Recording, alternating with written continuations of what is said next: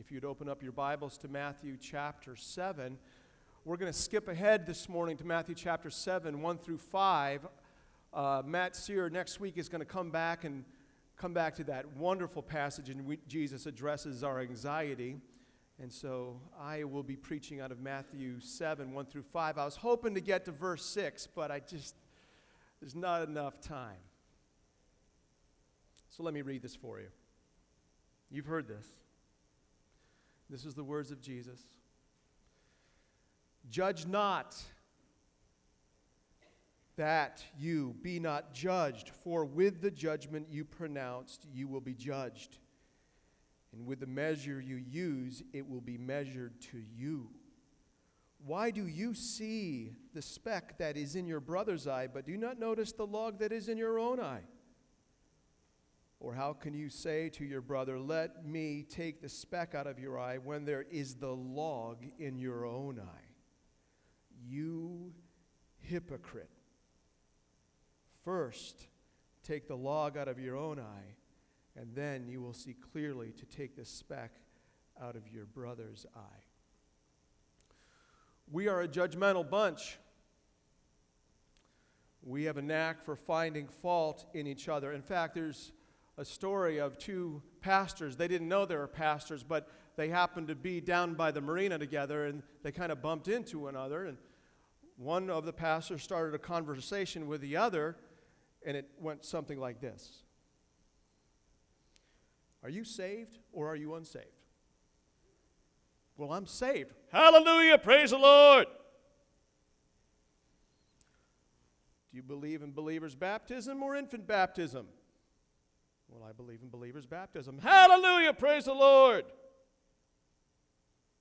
Do you dunk or do you sprinkle? We dunk. Oh, hallelujah. Praise the Lord. Are you a Calvinist or an Arminian? Well, I lean towards Calvinism. Oh, praise the Lord. Amen. Are you a complementarian or an egalitarian? Well, I'm a complementarian. Amen. Praise the Lord, brother. Are you a continuationist or a cessationist? Well, I'm a continuationist. Praise the Lord, brother.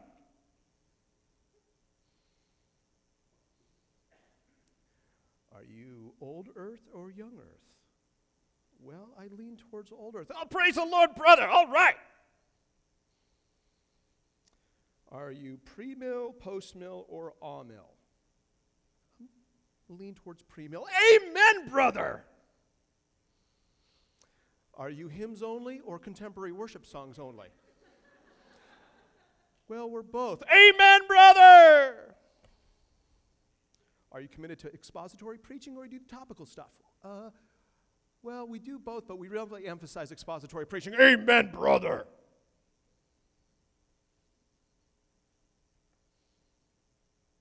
Do you do small groups or Sunday school? Well, we do small groups right now, but maybe Sunday school. Amen, brother. Do you observe communion weekly or communion monthly? Well, we observe communion monthly. You what? and you call yourself a pastor? And he walks off. We have a knack for finding fault in each other, don't we? If it's not doctrinal matters, it's what we wear to church. If it's not what we wear to church, it's what we sing at church. And if it's not what we sing at church, it's who's the candidate you're going to vote for on November 8th. That can be a source of some fault finding. This morning, Jesus is telling his followers that they are not to be characterized by judgmentalism. We're not to be harsh in our judgments. We're to hold our opinions, even our theological conv- convictions, with humility. So, whether it's about what you dress, or the worship music we think we should have, or how are you going to vote, or whether you're pre mill, post mill, or a mill, Jesus calls us to a clear eyed humility. And this morning, we're going to see just Jesus kind of walk through an argument. So, four steps in this argument and there's, there's these key words. He starts by saying, Judge not. A cease and desist order from our king. So judge not. And then he says, for in verse 2, and he gives us the reason why we're not to judge. And then he does this whole speck in the eye, log in the eye, this kind of ridiculous kind of example, but he's making a point. And then in verse 5, he lands this plane and the word you. You. Jesus' followers are not to be characterized by a prideful judgmentalism. We're to be marked by humility and really help people. So let's dig in. Matthew chapter 7, verse 1, two words judge not. These two words are carrying a lot of weight. They're coming off the lips of our King. Judge not. It's a cease and desist order. Do you know what a cease and desist order is?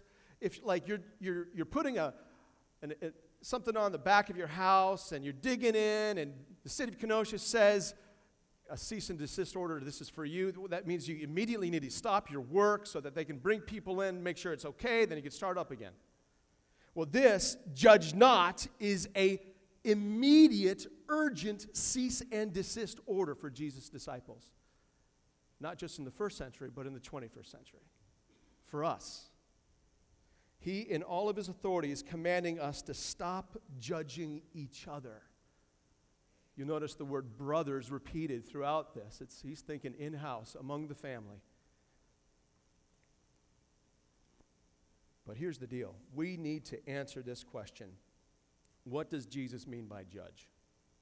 When he says judge not, what does he mean? Is he talking about all judging in general or just a certain kind of judging? Well, that word judge in the Greek language has a range of meanings, and it all has to do with evaluating. And so sometimes it means discretion, sometimes it means condemning somebody, sometimes it means judgmentalism, this over the top, critical kind of, kind of dealing with the detailed, minute things and making a big deal about it. And what Jesus is addressing here and what he is forbidding is that judgmental spirit that can show up in many of us. That critical spirit. Ungracious and unloving. Judgmentalism is a manifestation of pride, it comes from the inside. It's a manifestation of pride that shows up in a quickness to find fault in others. And if that's not enough, finding fault in others with no intent to help. Judgmentalism is a readiness to find fault in others. So, what Jesus is forbidding here is this prideful attitude in evaluating one another, lifting yourself up over someone else in judgment. So the question we need to ask now is how do we know that's the case? How do we know that that's what Jesus is forbidding right here? Well, there are some compelling clues from the context that make it clear. And so if you look at verse 5, we read, You hypocrite, first take the log out from your own eye, and then you will see clearly to take the speck out of your brother's eye. So what Jesus is saying here is get the log out so you can judge clearly. So he's not forbidding all judging here, he's forbidding a certain kind of judgment, log eye judgment. And then in verse 6, he goes on to say, Do not give dogs what is holy, and do not throw your pearls before pigs. He's talking about people, dogs and pigs. He's, he's asking us to exercise judgment for those people who are resistant and hostile to the things of God. It's like, don't give them what's holy. They don't want it. In fact, they'll turn on you, shred you if you do. He's calling us to exercise judgment. In verse chapter 7 verse 15, Jesus tells us to watch out for false prophets with the expectation we'll be able to judge between true and false prophets. He's calling us to exercise discretion, to make a judgment, clear judgment. Perhaps the most compelling clue is back in verse 5. It's, it's the very beginning. He says, You hypocrite. You hypocrite. First, remove the log from your own eye. What Jesus is forbidding here is hypocritical judgment. I mean, he's been going after hypocrisy all throughout the Sermon on the Mount. We're going to come back to that when we get to verse 5. So it seems like the clues from this context are making things pretty clear that Jesus is forbidding a judgmentalism, not just all judgment, which is relieving because that means we still get to exercise wise, loving judgment and discernment. We just need to steer clear of this prideful judgmentalism. So, the kind of evaluation that we're being told not to do is fault finding, selfish, unloving. Jerry Bridges, in his book Respectable, Respectable Sins, calls judgmentalism when we equate our opinions with truth. We elevate our opinions to a point where we think that they're right all the time. Judgmentalism is an elevation of oneself over another, and oftentimes this takes place in ma- majoring on the minors, making mountains over molehills, breaking fellowship over how many times a month you observe communion. In the middle of this word pride, because at the heart of judgmentalism is pride and at the middle of that word pride, five letter word, is the word I. I is at the middle of pride. Me is at the center. Judgmentalism is a manifestation of pride. And God opposes the proud but gives grace to the humble. And so, consider the effects of a judgmental, critical spirit. It demeans the one being judged. Does God want that? No. It puffs up the one who's doing the judging. Does God want that? No. Judgmentalism results not in building up other people, but tearing them down. It's not constructive, it's destructive. Does God want that among his people? No. Over time, a critical spirit will have a withering effect on those closest to you. It exasperates people either into forced compliance or fierce rebellion. It's either the shrug soldier, soldier, shoulder effect or it's the raised fist effect. Does God want either of those? No. He wants peace for his people. He wants unity held together by a bond of peace. He wants there to be love among his people, even when we disagree. We can disagree. We can disagree in love. What we can't do is go judgmental on each other. So, what is Jesus commanding us here? He's saying, Judge not. Do not be quick to find fault in each other. Now, if you're sitting there in your pew right now and you're saying, Whoa, I think um, Jesus is speaking to me this morning, what you need to hear is that cease and desist order. You're to stop that now. Jesus is saying, Judge not. Stop it. Are you starting to feel the weight of it? So that's the first move here. Jesus says, cease and desist this judgmentalism. It has no place among my people. The next step is that Jesus provides a reason why we're not to be judgmental with one another. And it, it's clued in by the word for in verse 2. So Jesus says, Judge not that you be not judged, for, it's a reason, for with the judgment you pronounce, you will be judged. In the measure you use, it will be measured to you. So Jesus is saying this Don't be merciless in your judgment of others because you will be judged without mercy. That's the reason he's giving. It's a sober reason, it's a warning. Jesus is emphasizing this with a play on words, and you can't see it in English. You can see a little bit of it in English. In English, we, read, for you, for, for with the judgment you pronounce, you will be judged. You see how the word judge is repeated? And then we read, and with the measure you, you, you use, it will be measured to you. And so you see how the word measure is repeated. And essentially, judge and measure are being used synonymously to talk about this judgmentalism. But in the original language, it reads like this For with the judgment you judge, you will be judged. And with the measure you measure, you will be measured. It's even more emphatic. It's a play on words, it's a repeating of ideas. To judge and to measure are getting at the same thing.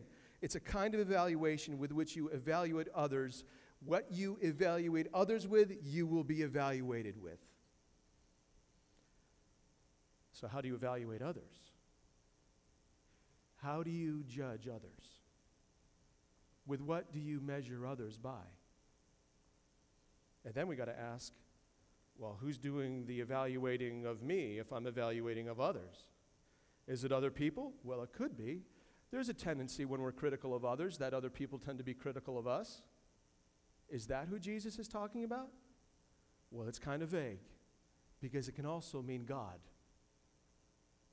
And if we keep with the overarching kind of theme and motive, motif of the passage, it most likely is God.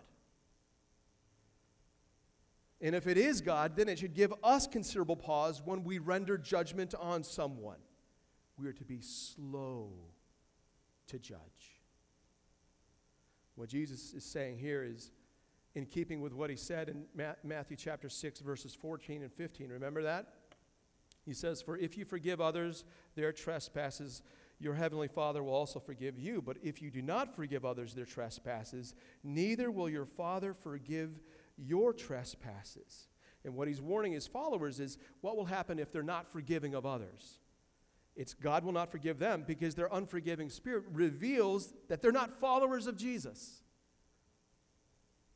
And a similar principle is in play here. If someone persists in judgmentalism, it reveals their heart, and God will be merciless in his judgment. He will judge them with the kind of judgment they have judged others. Dr. Don Carson, who is a professor down at Trinity, said it this way regarding this verse A judgmental attitude excludes us from God's pardon, for it betrays our unbroken spirit. It reveals we have a critical spirit, not a poverty of spirit.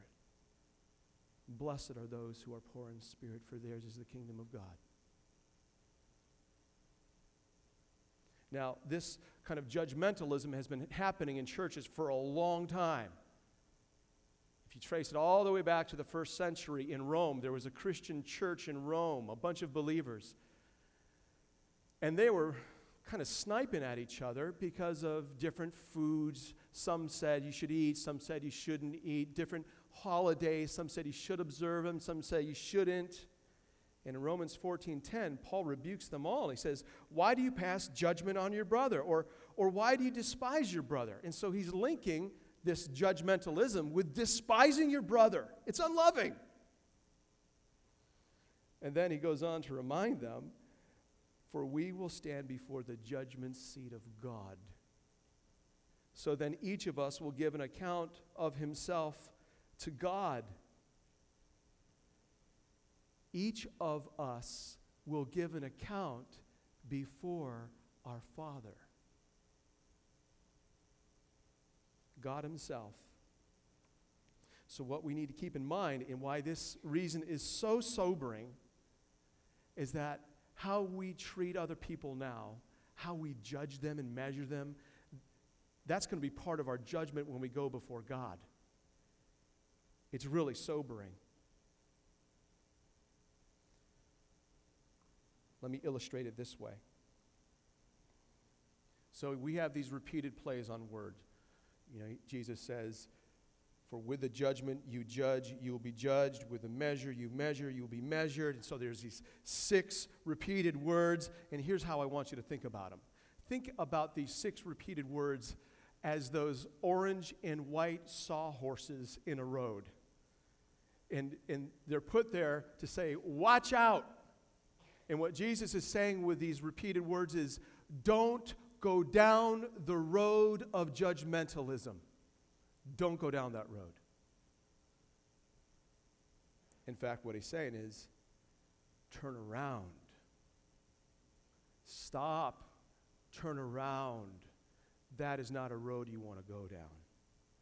You're going to have to face God someday. So let me ask you this. Let's say someone calls your favorite presidential candidate a moron.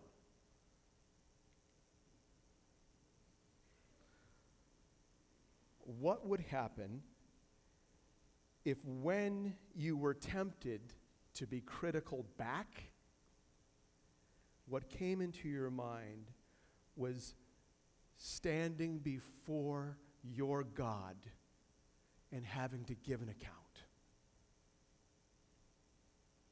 This word for is a sober reason to stop our judgmentalism. So Jesus moves from this sober reason, warning for to a rather rid- ridiculous example. In verses 3 and 4, let's read it. Why do you see the speck that is in your brother's eye, but not, do not notice the log that is in your own eye? Or how can you say to your brother, Let me take this speck out of your eye, when there is the log in your own eye? It's almost cartoon like. One commentator talked about it as being Jesus is employing humor here. But it would be funny if it were not for it being about judgmentalism, which is not funny.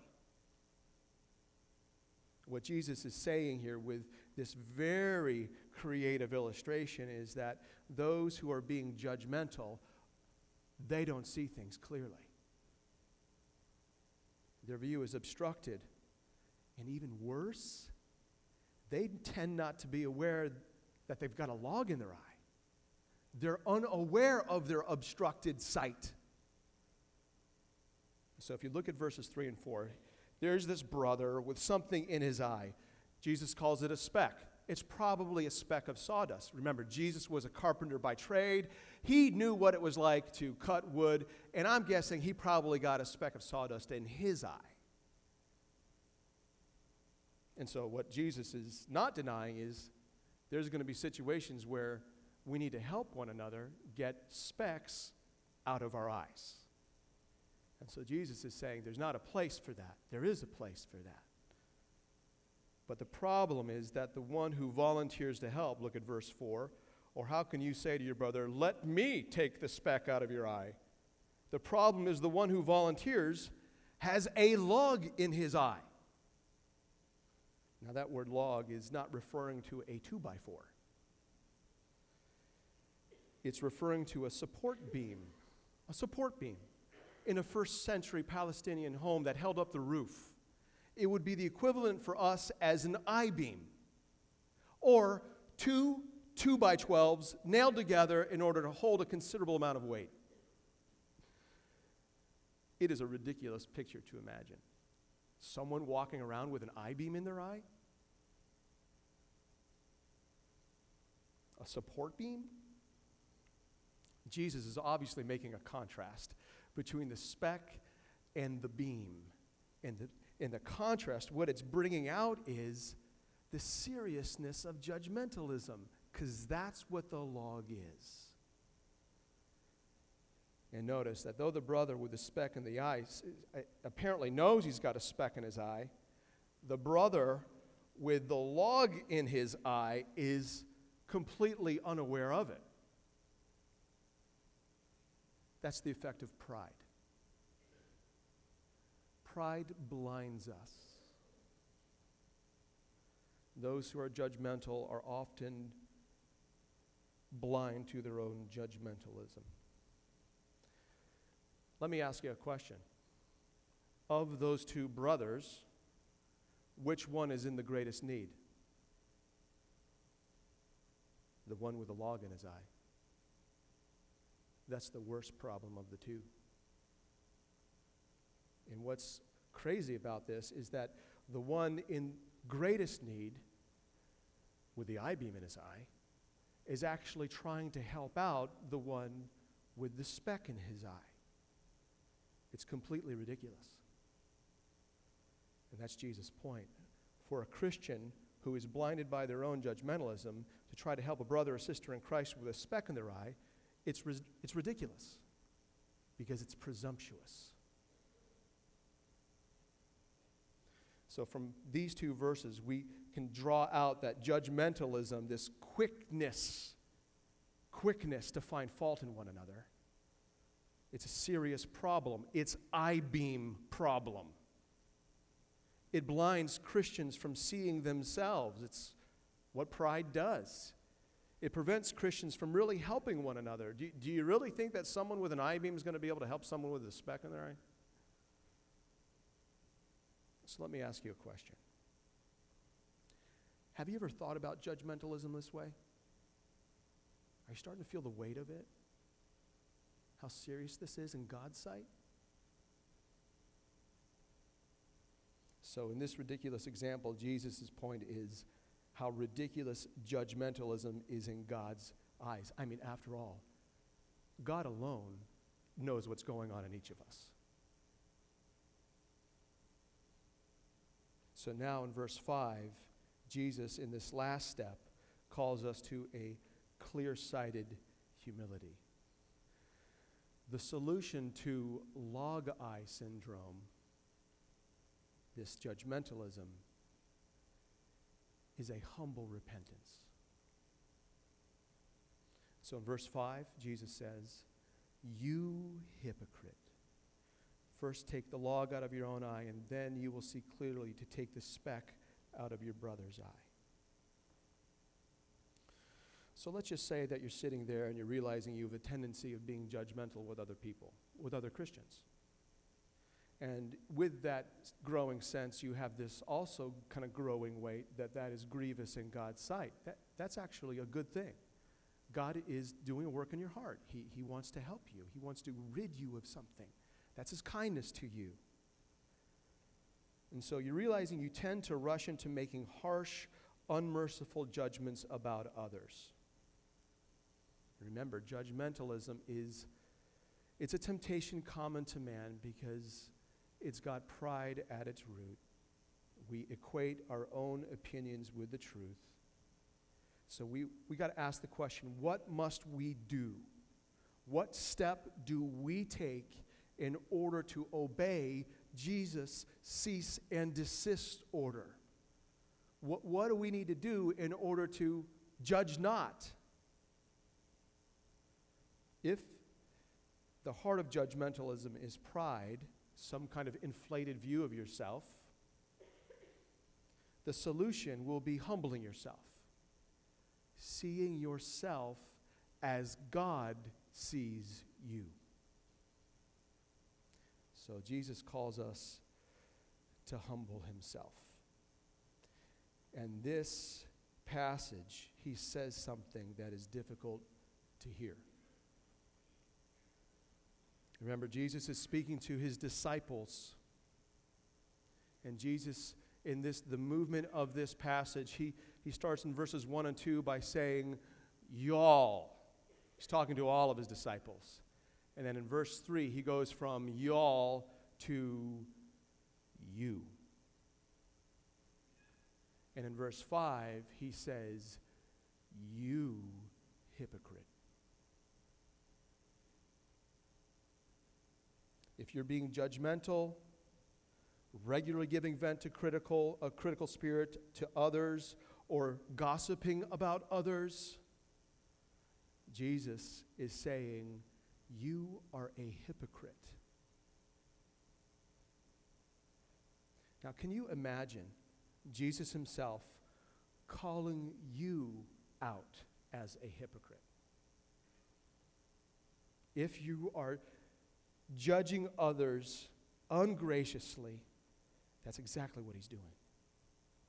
And what you need to understand is that judgmentalism is hypocrisy.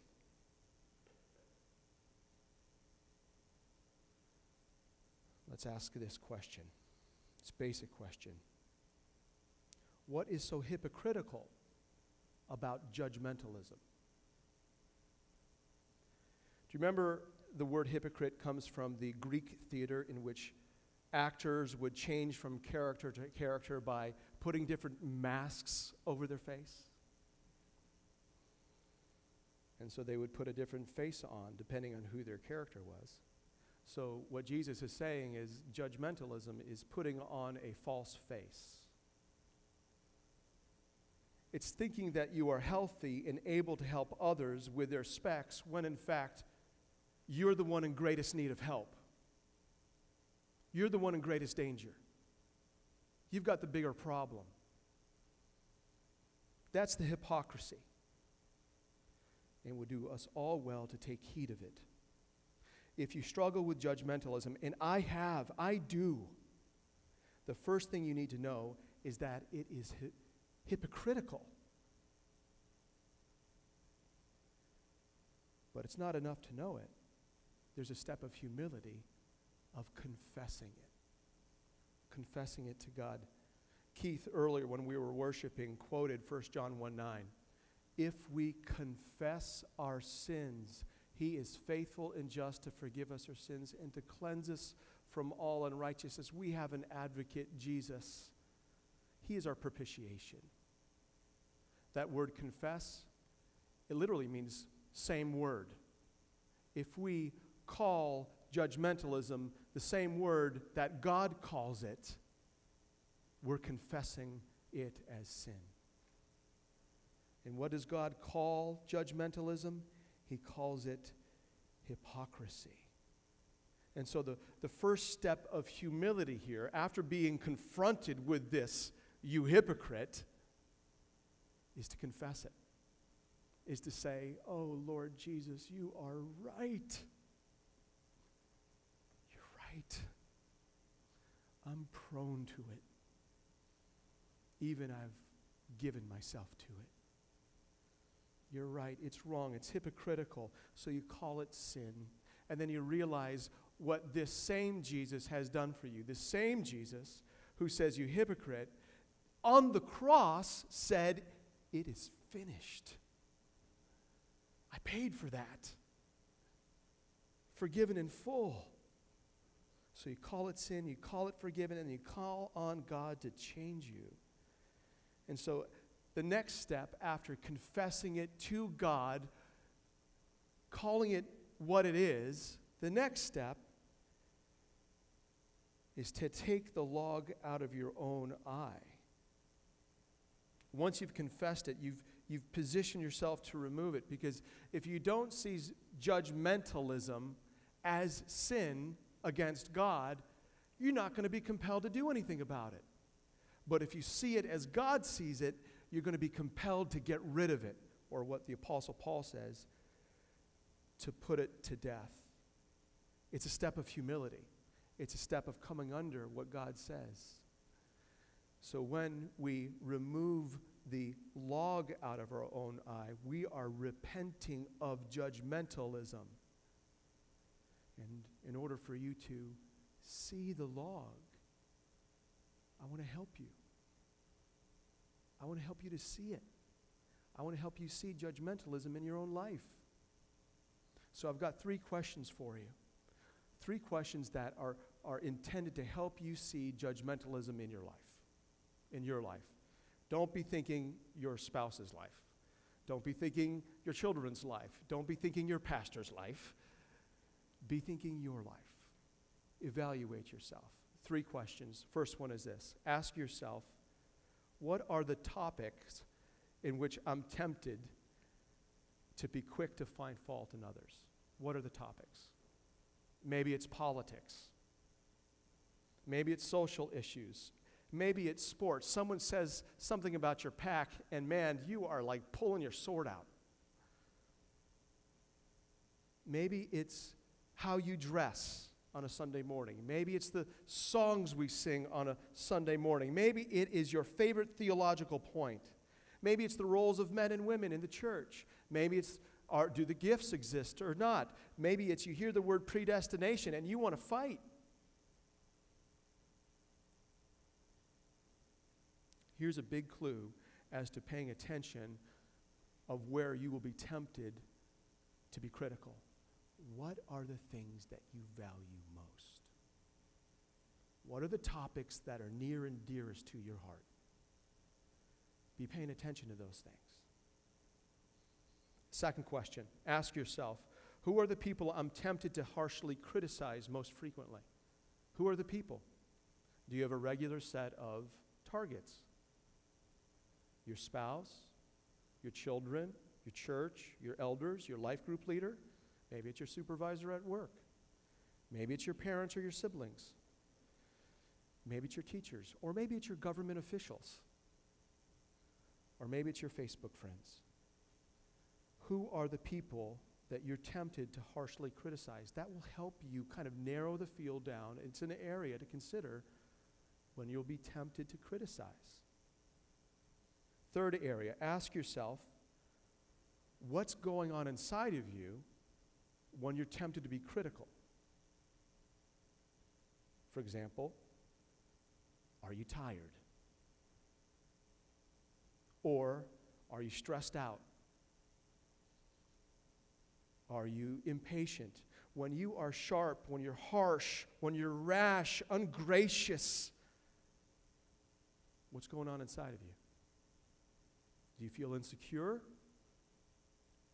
If you feel insecure, sometimes the way that you push back is by unfair criticism.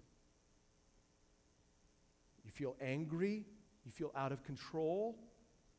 Are you disgusted by someone? You feel overlooked? Are you offended? These are all ripe opportunities to get critical real fast. Now, if you're experiencing any of these, do not be surprised that you'll be tempted in those moments to react harshly and to criticize in a manner that's unpleasing to God.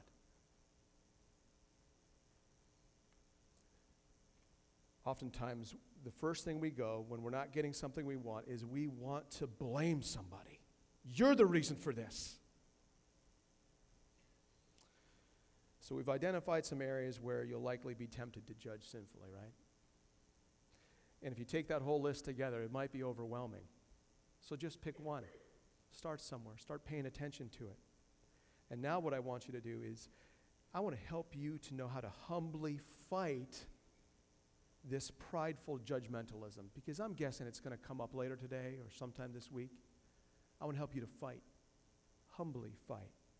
But before I do, let me just say this this is about removing the log from your eye so that you can see clearly and help people out. So, God wants to get something done here for the building up of our body. So, with that said, I'm going to wrap up by pointing you to four things, four recommendations to remove the log out of your eye so you can help others. First one is this ask God to weed out your prideful, critical spirit and to plant in its place a poverty of spirit. Ask God to weed it out, to remove the pride and replace it with humility.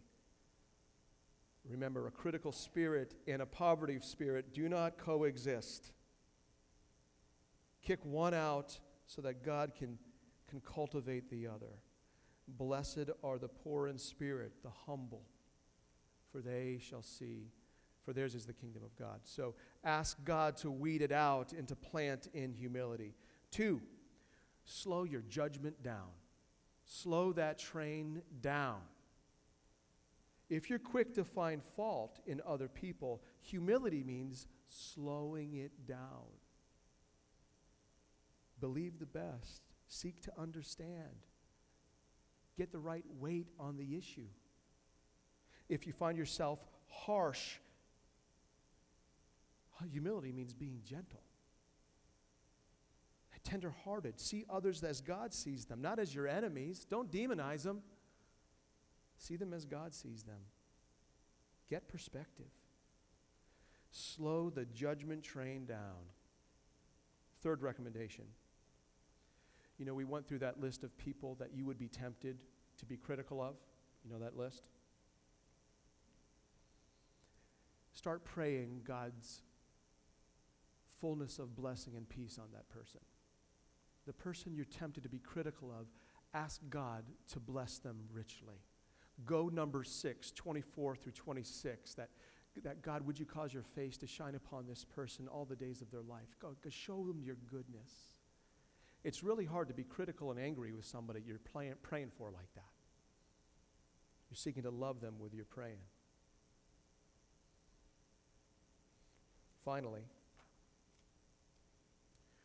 remember this, and remember this often that you yourself, you were under God's holy judgment for your judgmentalism. He sees it for what it is. And Jesus bore all of God's wrath for your critical spirit. The one who spoke the words, You hypocrite, also spoke the words, It is finished. Paid in full. Jesus died for your judgmentalism. He hung on the cross for it. Remember the gospel. Major on the major. First things first. Paul says in 1 Corinthians 15, I present to you that which is of first importance. That Christ died for your sins, was buried, and on the third day was raised from the dead according to the scriptures. That's the main thing. Keep the main thing the main thing.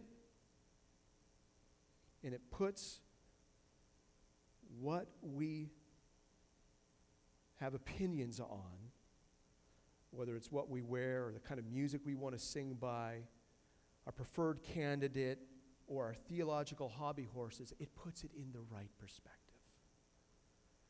So when you remember often what God has done for you in Christ, that's the sweet spot. That will keep you humble. And that will help you remove the log so you see clearly.